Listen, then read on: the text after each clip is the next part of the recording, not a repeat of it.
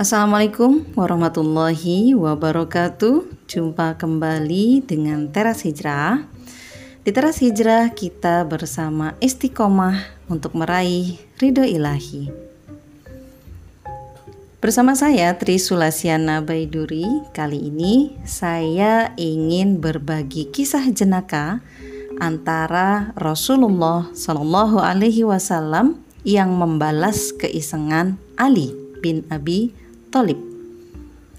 Seperti apa kisahnya? Mari kita simak. Rasulullah Shallallahu Alaihi Wasallam dikenal punya pribadi yang santun dan mulia. Dalam menjalani kehidupan sehari-hari, Rasulullah Muhammad Shallallahu Alaihi Wasallam tidak selalu berurusan dengan hal-hal yang serius. Banyak pula kejadian lucu yang dialami Rasulullah kala dikelilingi para sahabatnya. Para sahabat Rasulullah punya tabiat yang berbeda-beda. Ada Abu Bakar As-Siddiq yang terkenal tenang dan tegas. Umar bin Khattab yang sangat garang tapi mudah tersentuh. Adapun Ali bin Abi Thalib yang cerdas tetapi suka iseng. Rasulullah sendiri pernah jadi korban keusilan Ali. Akan tetapi, Rasulullah akhirnya berhasil membalas keisengan sahabat yang juga menantunya itu. Suatu hari, Rasulullah berkumpul bersama para sahabat. Terhidanglah buah kurma di hadapan mereka. Mereka pun menyantap kurma itu. Saat itu, Ali duduk di samping Rasulullah sehingga Ali tahu betul bagaimana cara Rasulullah memakan kurma. Setiap kali makan kurma, Rasulullah selalu menyisihkan bijinya.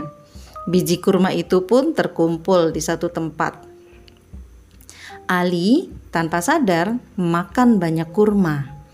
Saat sisi usilnya muncul, Ali diam-diam meletakkan biji-biji kurma yang dimakannya menjadi satu dengan bekas Rasulullah. Ketika semua biji kurma selesai dia pindahkan, Ali pun menggoda Rasulullah. Wahai Rasulullah, wahai Nabi, tampaknya engkau begitu lapar sekali sehingga makan kurma begitu banyak. Lihat, lihat, biji kurma di tempatmu menumpuk begitu banyak, kata Ali. Rasulullah tidak hilang akal. Dengan santai, Rasulullah membalikkan ucapan Ali. Ali, tampaknya kamulah yang sangat lapar. Sampai kamu makan berikut biji kurmanya. Coba lihat, tidak ada biji kurma tersisa di depanmu, kata Rasulullah. Jawaban Rasulullah seketika membuat para sahabat tertawa. Keusilan dibalas dengan candaan ala Rasulullah. Sampai jumpa di teras hijrah berikutnya. Bilahi taufik wal hidayah. Assalamualaikum warahmatullahi wabarakatuh.